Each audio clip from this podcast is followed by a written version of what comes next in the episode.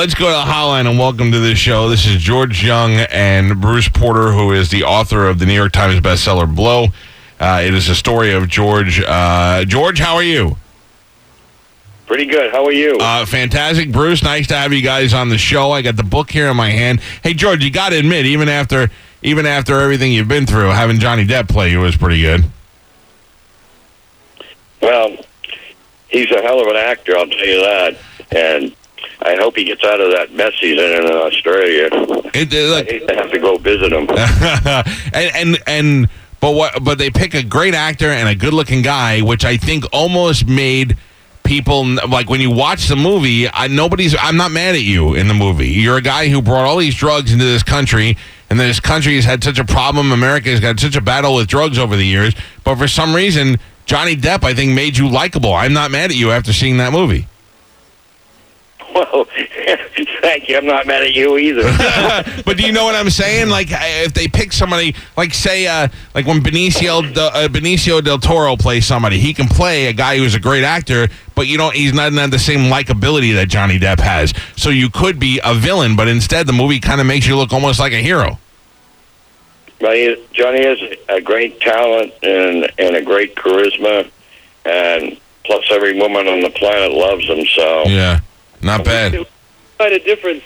There was quite a difference between uh, George and, uh, say, the movie Scarface with Al Pacino, who was who was not exactly the most lovable character in the face of the earth. Exactly, and you have a fantastic actor, but you don't walk away. Although there's a lot of low-time uh, local criminals that seem to uh, put him on a pedestal, but you don't walk away from that movie thinking, "God, what a good guy that Scarface guy was." Right, yeah. where where George, like, I actually felt bad in the scenes in the movie in Blow with uh, with George and his parents. Like, I, I felt bad for George. well, I felt bad for my dad. You know, Yeah, I mean. That had to be a, a hard situation when you when you're uh, when you lie to your parents and they they realize what's going on. Anyway, we're talking to George. How long were you in in uh, jail for? In prison? I just I just been out after 20 years. And do you think that that's a uh, both of you guys? Do you think that that's a good enough uh, prison term for a guy who is uh, brought as much cocaine into this country as, as George has? Geez, you get enough time, George? Did, you, did, you, did you feel cheated? Uh, that they gave you? All right, listen, I, I get it. It's funny. I don't. Obviously, George wasn't cheated, but if I had a, uh, if one of you had a, a child who overdosed on cocaine or a daughter who turned into a hooker because she had a coke habit, you might think a little bit differently of George. That's Well, true. There's the, I- there's the I- other end I of the think- spectrum. I, I, I pay some attention to the to the kids' choices also. Yeah, uh, look, I, I'm not. I'm not blaming him for everything, but what I'm saying is, is that uh, you, you local drug dealers get a, you know, if they've been arrested enough times, they get 10, 15 years or whatever they get. And here's George. The movie proudly boasts uh, that George made hundred million dollars and, and brought the most cocaine than anybody else is responsible for doing coke. If you did coke in the '80s, George brought it in here, and yet 20 years. And don't get me wrong, George. I'm not trying to send you back. I just think it seems like a light sentence. Uh, how Well- about electrocution, George? Would that have worked? Well, I'm not going to try to argue it. I, you know, 20 years is a is a long time, and uh, you know, relevancy of the sentence or whatever. That uh, that's over with, and it's in the past. yeah. And that, and as far as people doing cocaine, you know, it, or they did do it, and it was a consensual crime. Nobody, I never had a gun to anybody's head to, to do cocaine. In fact, at the time, it was popular with me. It was, you know, people were lined up outside of Studio 54 to get in the bathroom, and you know, and and nobody was forcing them to do it. And, and you know, and Hollywood was doing it, and the record industry, you know, and even Johnny Carson joked about it because I don't think anybody really knew, you know, the the consequences of it. Yeah, I, I understand what you're saying. It was uh, it was the it was the Molly of of uh, you know this the 70s and 80s. We're talking to George Jung. If you saw uh, the movie Blow, he was portrayed by Johnny Depp. It was a fantastic movie with a with a, an awesome performance. I thought by Paul Reubens, which I never would have expected. Uh, when did you see the movie? Did you get to see it uh, while you were in prison? I I saw clips of it, you know, and but I've never seen the whole movie. I don't I don't really you know care to see it. Why would you not want to see that? Why would you not? You don't want to relive it, or you you, you at least for accuracy, I'd want to watch it. Be- Because I lived it, you know, and like I I really don't watch TV. And I you know, and I hadn't watched TV for for twenty years. You know, I because you know I was into you know living my own television show, my own Yeah. adventures, and you know not being entertained by by a box. And but I do now. I confess, I do like to watch John Wayne movies.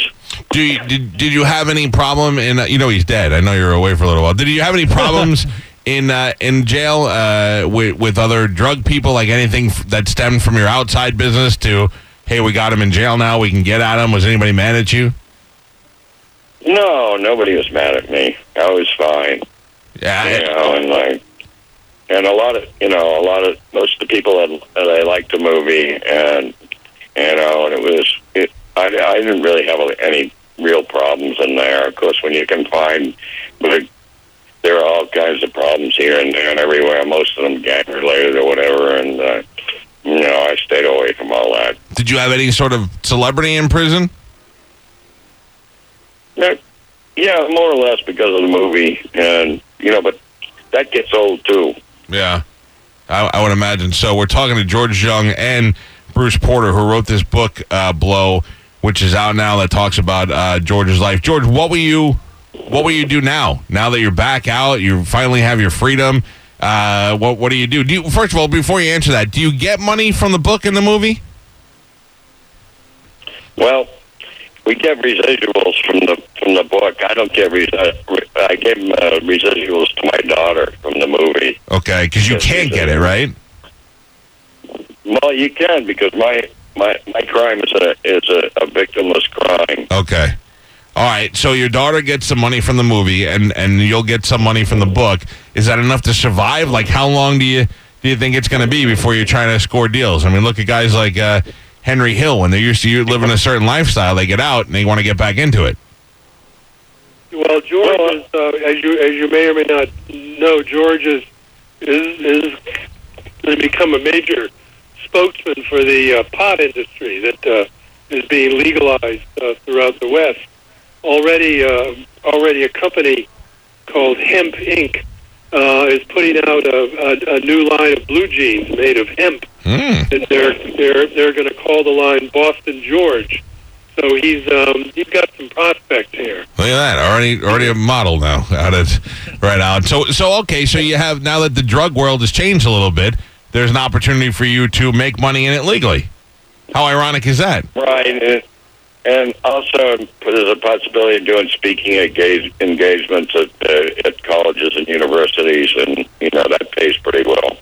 Can I ask you a question that's going to sound like I'm trying to be shocking and I'm not? You just don't get to talk to very often a man who's done 20 years in prison.